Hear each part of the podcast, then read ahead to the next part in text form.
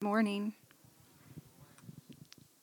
This morning I'm going to read John chapter 8, verses 31 through 47.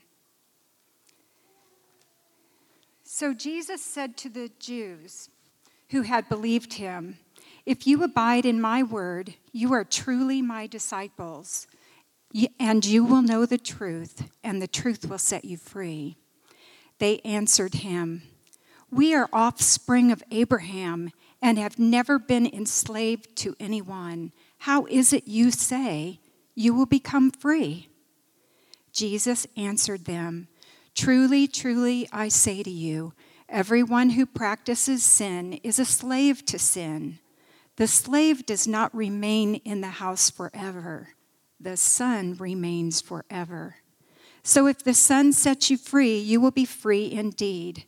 I know that you are offspring of Abraham, yet you seek to kill me because my words find no place in you.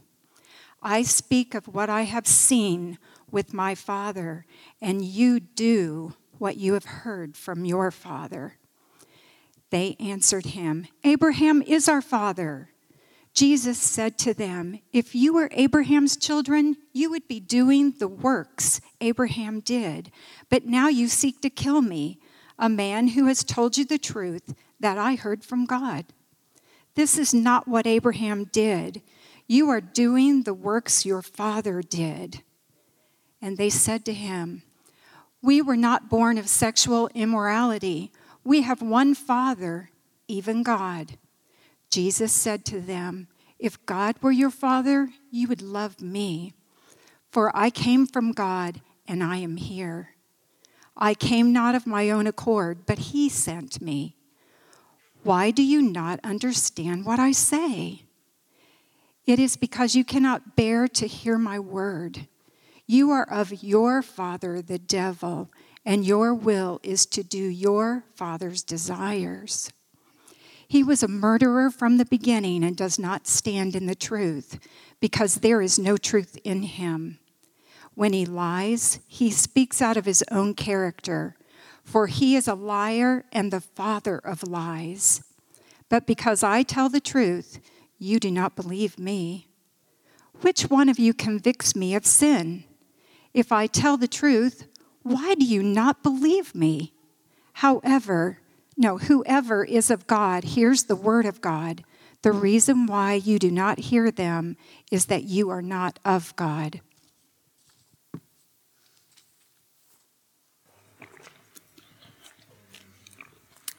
Good morning. Thank you, Jody, for reading the scripture. And I want to thank Sarah and Andrew. Thank you for all that you do. Thank you for your leadership in children's ministry. Can we thank them?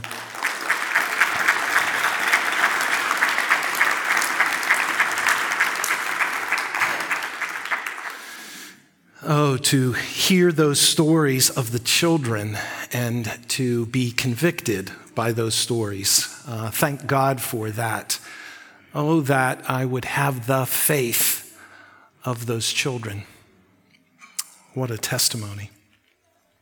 Well, we've been on a series through the book of the Gospel of John, so I invite you to turn in your Bibles to John chapter 8 if you have not done so already. And if you will, will you pray with me?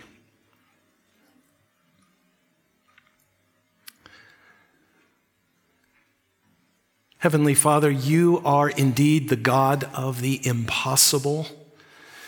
There is no one like you. Lord, never are your plans thwarted, come what may. You remain, your purposes remain.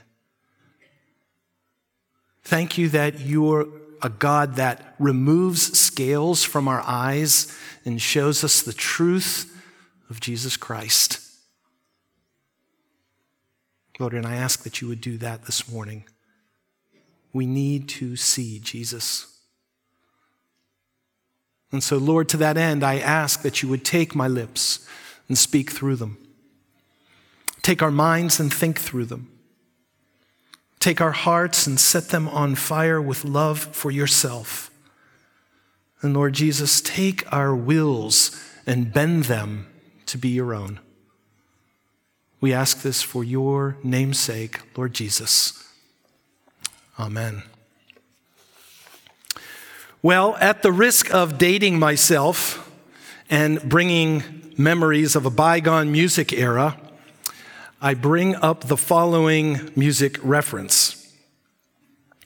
In 1979, the ultra popular American folk singer and songwriter Bob Dylan shocked the music world by publishing an album of Christian songs. The album, Slow Train Comin'. On the album was a song that would win the 1980 Grammy Best Male Rock Performance of the Year. The song, You're Gonna Have to Serve Somebody. Some of you know that. and contrary to the Beatles star John Lennon, who felt this song was embarrassing, and said, No, you really just have to serve yourself. The words of this song very much encapsulate our theme today and the text today. So give a listen. And in advance, I apologize to you Bob Dylan fans because you know I am going to not do justice to the way only Bob Dylan could perform this. Nevertheless, you may be an ambassador to England or France. You might like to gamble. You might like to dance. You may be the heavyweight champion of the world. You might be a socialite with a long string of pearls. You're going to have to serve somebody. Yes, indeed, you're going to have to serve somebody.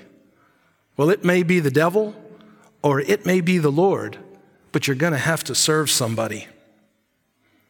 You may be a state trooper you might be a young Turk. You may be the head of some big TV network. You may be rich or poor. You may be blind or lame. Maybe living in another country under another name, but you're going to have to serve somebody. Yes, you're going to have to serve somebody. Well, it may be the devil or it may be the Lord, but you're going to have to serve somebody. Maybe a construction worker working on a home, might be living in a mansion, you might be living in a dome. You may own guns, you may even own tanks, you may be someone's landlord, you may even own banks, but you're going to have to serve somebody. Yes, you're going to have to serve somebody. Well, it may be the devil, it might be the Lord, but you're going to have to serve somebody. And in his poetic folk style way, Dylan makes the convicting point that whoever you are, rich or poor, famous or infamous, politically powerful or just an average citizen, you're faced with a critical, life determining decision, which is this who are you going to serve? Or more accurately, who's going to be the Lord of your life? In Dylan's words, it may be the devil, it may be the Lord, but you're going to have to serve somebody. And insightfully, he doesn't leave one of those two options to be yourself. In our passage today, Jesus is speaking with Jews who are at least informed, considering the truth of his message and the truth of his identity. And as we heard in the reading of Scripture, there's a tussle going on, if you will, a verbal exchange. Jesus brings up the issue of freedom and slavery, and he does so in a way that becomes very personal, very indicting, and not to mention infuriating. If you look over at 59, where they seek to pick up stones. But Jesus calls them to understand that anyone who does not believe in his teaching, is a slave to sin, is a slave to sin.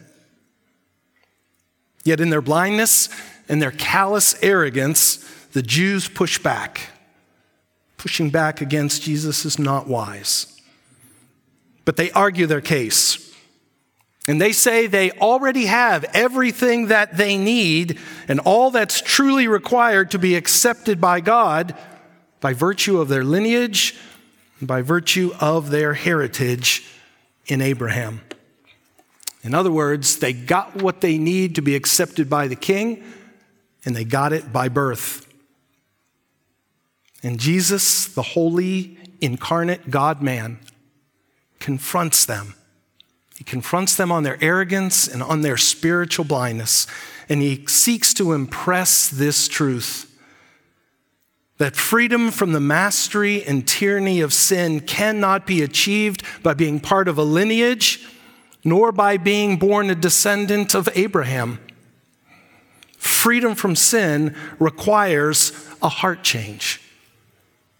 It requires a heart surrender. It requires a life transforming belief in the person, the words, and the work of Christ. Let me say that again. Freedom from sin requires a heart change, a heart surrender and a life transforming belief in the person, the words, and the work of Christ. Or more simply, which is the main theme of my message today, that freedom from sin comes by believing and abiding in the truth of Christ.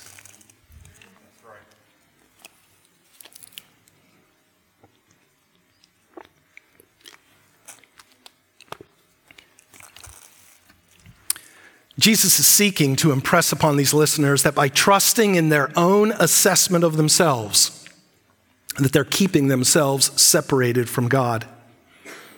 Apart from true saving faith in Jesus, these Jews would never be free. Not free from the bondage of sin, not free from the penalty of sin, not free from the tyranny of sin. They would, if you look up at verse 24 that we read last week, they would die in their sins. Now, I think it's important that we keep in mind who Jesus is talking with here. If you look up at verse 30 and 31, it's a reference to Jews who believed in him. Now, I would offer that there probably were some who did believe in him there. However, it's clear from the text in the context as we read that the main group that he was addressing were not true believers. And they were following him in form only, only in outward appearance. So they likely went to temple, likely practiced religious ceremonies, probably knew a lot of Bible stories. They called themselves the offspring of Abraham. They saw themselves as the true followers of God, essentially because they were born into it. That was their identity, at least outwardly. Yet in their hearts, they did not embrace Him. They did not treasure Him. They did not surrender their wills to Him in faith. And Jesus is seeking to disarm false thinking about what it truly means to believe in God, to be in relationship with God, which, by the way, has nothing to do with heritage, has nothing to do with lineage, which has nothing to do with outward appearances. Jesus is calling them to accept and believe his words which are the only way to true freedom. And He's calling us to do the same.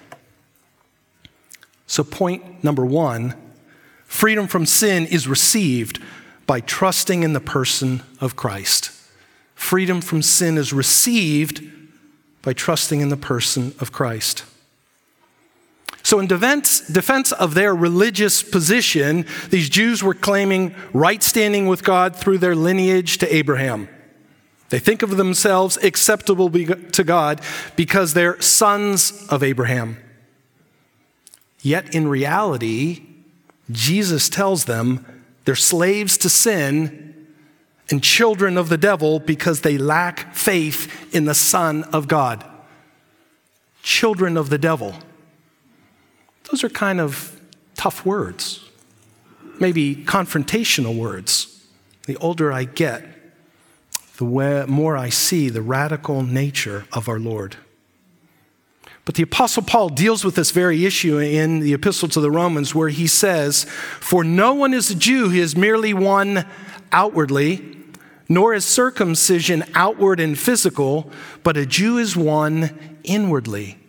And circumcision is a matter of the heart, by the Spirit, not by the letter.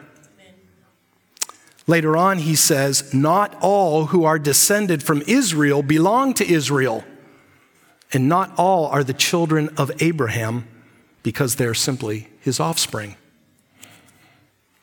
Jesus later in our passage uses the illustration of a son of a household being able to set free the slave, which is a picture of the ministry of Christ that these listeners needed and needed that only he could give. So Jesus is seeking to impress the truth that outside of and apart from a spiritual union with God through trust in the Son means to be in union with the devil and a slave to sin. Let me say that again. Outside of and apart from a spiritual union with God through trust in the Son means to be in union with the devil and a slave to sin. That's a pretty exclusive message, pretty frightening. And it takes faith to accept. I don't recommend you just run out in the street and say that unless the Spirit leads you to do that. But these listeners fail to see the bigger picture. They needed to deal with the problem of their sin. Their sin was not just something that they did wrong, their sin was something that blinded them. They didn't see it, it enslaved them. And sadly, it damned them. And heritage could not save them. They needed a change of heart. They needed spiritual rebirth. They needed new eyes to see that Jesus indeed is God. And ultimately, they needed to be reconciled with the God of Abraham, who was standing right in front of them. They needed to be reconciled with the God of Abraham, who was standing right in front of them, and they didn't see it. Scary. I wonder if there might be some here this morning who, as well, need to see a bigger picture,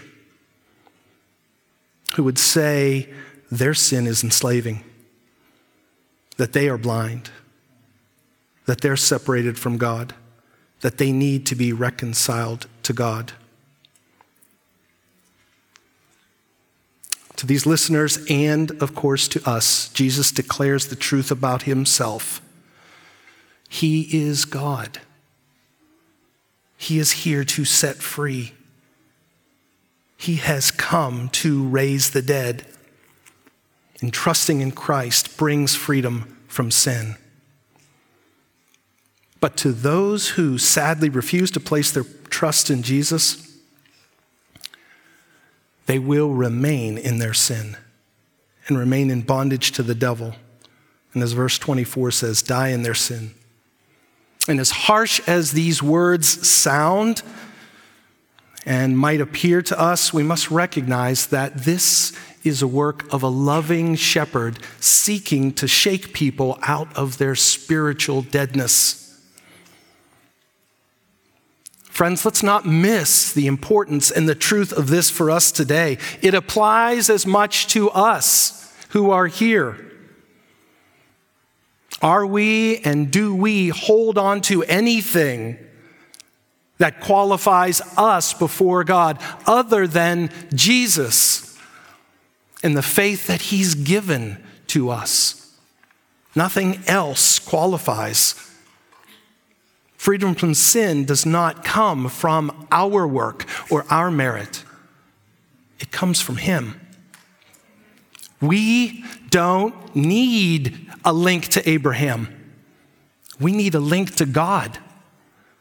And we have that through Christ. and joyfully those who put their faith in Christ, who trust and abide in his words, will know freedom from that sin. That's good news. That's news for us. For clarification purposes, when I say freedom from sin, I'm not talking about freedom from temptation, as Matthew mentioned. I'm not talking about freedom from ever committing sins, nor freedom from the effects of sin, from trouble, from tragedy, and from even death. I'm speaking about freedom from the bondage of sin that blinds us from the truth of who Christ is. I'm talking about freedom from enslavement to sin and I'm talking about freedom to love the truth that sets us free. A freedom to love the truth that sets us free. As one author says it, true freedom is not the liberty to do anything we please, but the liberty to do what we ought. It's genuine liberty because doing what we ought now pleases us. How kind of God.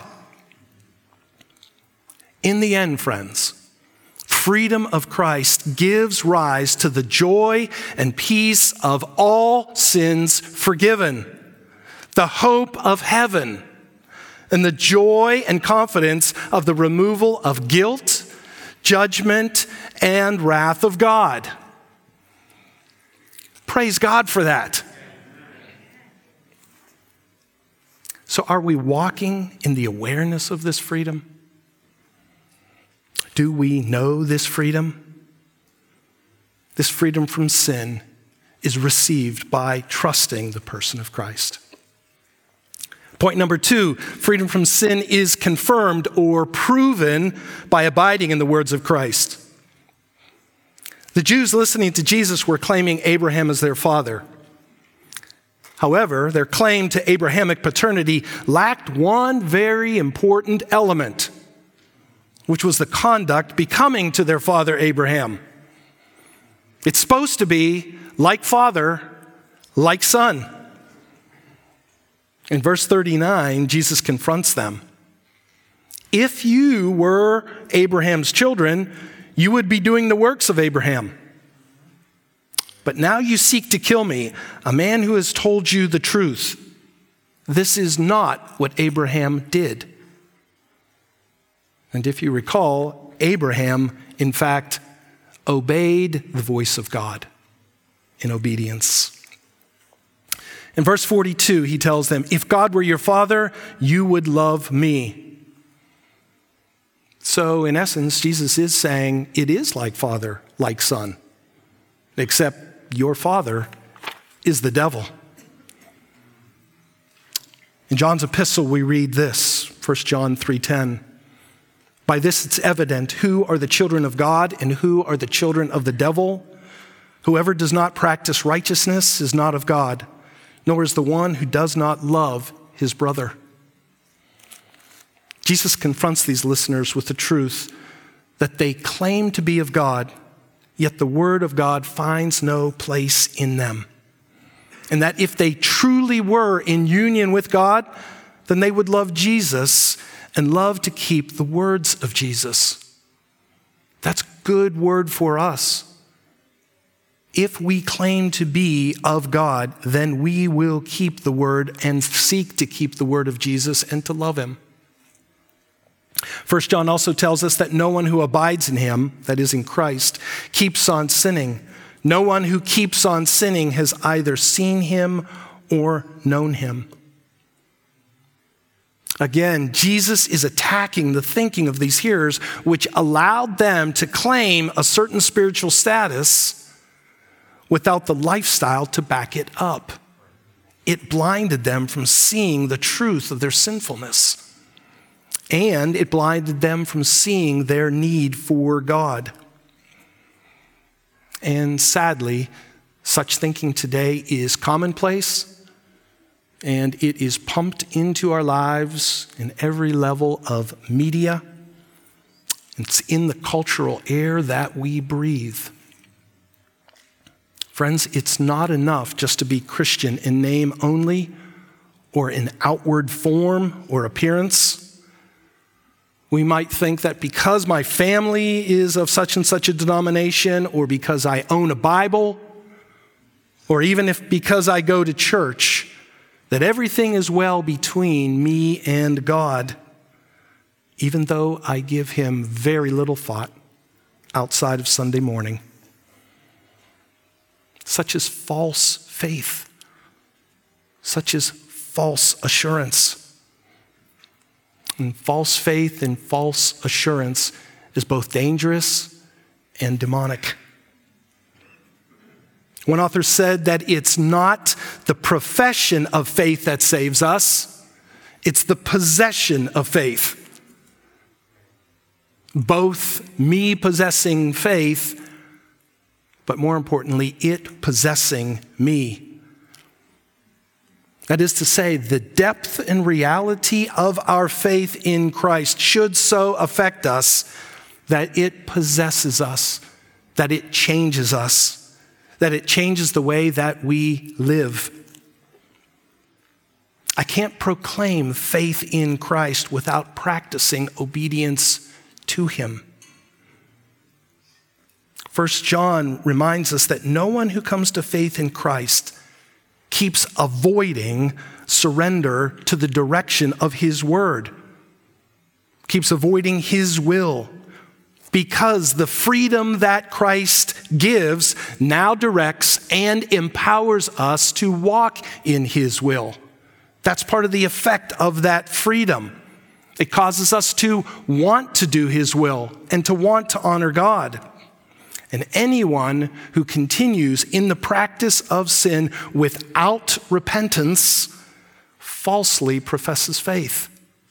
It's false assurance, and it's certainly not abiding in Christ. It would be as if I was learning to play the piano and I came across a certain point in the scale and I made a mistake. And instead of changing to fix that mistake, I just kept practicing the mistake. The Bible says when we come to faith in Christ and we know His freedom, by His Spirit we will seek to change our lives, to walk in a way that honors Him. Please don't be deceived as we sit here listening to this passage. We who agree with the truth of Christ, as it was said earlier today, we're not immune to spiritual pride. It is there, it's present, it's something that's right before us.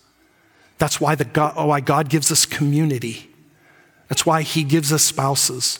That's why He gives us Christian friends to help us.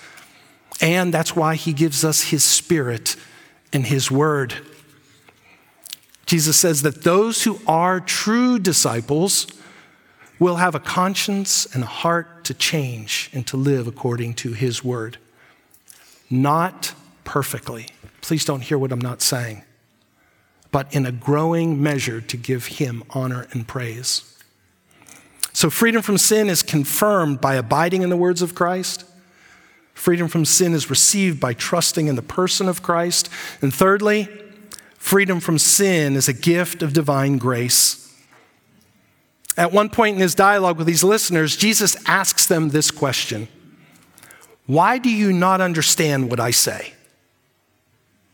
And later, why do you not believe me? Now, he's not asking the questions because he doesn't know the answer. He's asking the question because he does know the answer and he wants to impress it upon them. Part of their problem is that they love the evil that condemned them. They loved the sin that mastered them. And they were blind to their enslavement. And without the power of Christ, there was no way to see it nor do anything about it. They needed divine help. And as terrifying as it is, the Bible makes clear that there is a blindness that has come upon people that keeps them from seeing their need for Christ. It ought to both grip us with prayerful pity and make us grateful if indeed the Lord has given to us spiritual sight. Paul in his letter to the Corinthians says this If our gospel is veiled, it's veiled to those who are perishing. In their case, the God of this world has blinded the minds of the unbelievers to keep them from seeing the light of the gospel. Friends, freedom from sin does not come by intellectual assessment. It doesn't. It comes by knowing and trusting a person. We can't think our way to God. He must open the way for us. The person that can set us free is Jesus and Jesus alone. And Jesus, by his Spirit, is here today. He is here among us, seeking to open our eyes, seeking to make this gift of freedom available to us. Friends, if you sit here today and you say, My eyes are open to Christ, that I've experienced his miraculous work, we can't take credit for that. We ought, on a regular basis, give thanks for it. I love the miracles of Jesus where he opens the eyes of the blind. Who can do that? But yet, it's a picture of what Jesus does. We do nothing, He does it all. In short, we need to be given a new heart, a new will. There's got to be a spiritual operation. There's got to be a love, there's got to be a surrender, and there's got to be a reverence for Christ. And it's something He and He alone can give to us. That's dramatic. Jesus said to Nicodemus, It's like being born again. You must be born again. You need to have a new heart. Jesus gives that. Freedom from sin comes as a gift of divine grace to the one who puts their faith in Christ. Freedom from sin is confirmed by abiding in the words of Christ. Freedom from sin is received by trusting the person of Christ. So, according to this passage, there really are only two camps either the camp that sees Jesus as the Son of God, who trusts him and surrenders to his lordship, or the camp that does not. And there's a whole list of reasons why people who don't trust him don't trust him, but none of those reasons excuse them before God. So, Turns out Bob Dylan had it right when he said the choice is between the devil and the Lord. But it's one thing for a folk singer to sing about something of our destiny. It's a whole different thing when the God of the universe speaks about it. Question is for us which camp are we in? Perhaps more importantly, which camp would our lifestyle declare us to be in? Listen carefully. Many stood in the presence of Jesus. They heard his words, and they did not believe him. They argued their justification before God, before the God who could justify them. Then there are others who heard him and believed. They surrendered their hearts to him, they trusted him. They believed in his deity, they believed in his lordship, and they believed in his truth. The questions that faced these listeners are the same questions that face us today. Who are we going to believe? Who are we going to serve? Who are we going to trust? Do we believe that Jesus is the Christ? Will we abide in His Word? Do we know the joy of the freedom from sin? Or will you hold Jesus at arm's length? And will you raise excuses why you won't trust Him? Or perhaps even worse, why He's not believable? The overall purpose for the Gospel of John can arguably be summed up in chapter 20, verse 31, which says this These things are written so that you may believe that Jesus is the Christ, the Son of God, and get this, that by believing you may have life in his name. Sadly, many believe that Jesus is the Son of God and that his words are true and yet they fail to have life. For example, the devil. He knows that Jesus is true, he knows that he's God, but he doesn't have life because he fails to surrender as anyone who will not trust him fails to give their trust of Christ. Are you willing to surrender in faith and trust of him? Some today will refuse and remain enslaved and blinded. Others will recognize, perhaps for the first time, that He is the Christ and will place their faith in Him. I close today with another song. No, it's not a Dylan song. it's written by John Newton, who was the author of the song we sang, Amazing Grace who for many years ran from God in rebellion and made his fortune, sadly, in slave trading, until one day his eyes were opened to the gravity of his sin and he experienced the freedom from sin. Consider the freedom that Newton must have experienced as he put his faith in Christ. The name of the song is In Evil Long I Took Delight. It's this. In evil long I took delight, unawed by shame or fear, till a new object struck my sight and stopped my wild career. I saw one hanging on a tree in agonies and blood, who fixed his loving eyes on me as near his cross I stood. Sure, never till my dying breath can I forget that look. It seemed to charge me with his death no, though not a word he spoke.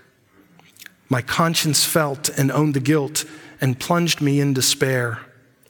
I saw my sins his blood had spilt and helped to nail him there.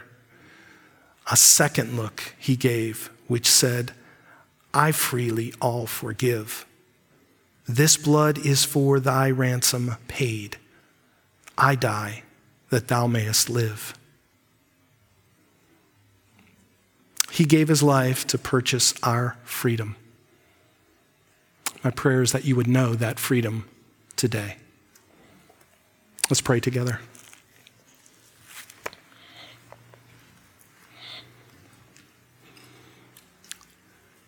Lord Jesus, we thank you for the sacrifice of your life. And Lord, we declare to you today that you indeed are the Christ of God come to open our eyes. Lord, we recognize that we, on a daily basis, need our eyes opened again and again to the truth of who you are. We ask, Lord, that you would come now to our hearts and cause us to trust you afresh for the God that you are. In Jesus' name we pray. Amen.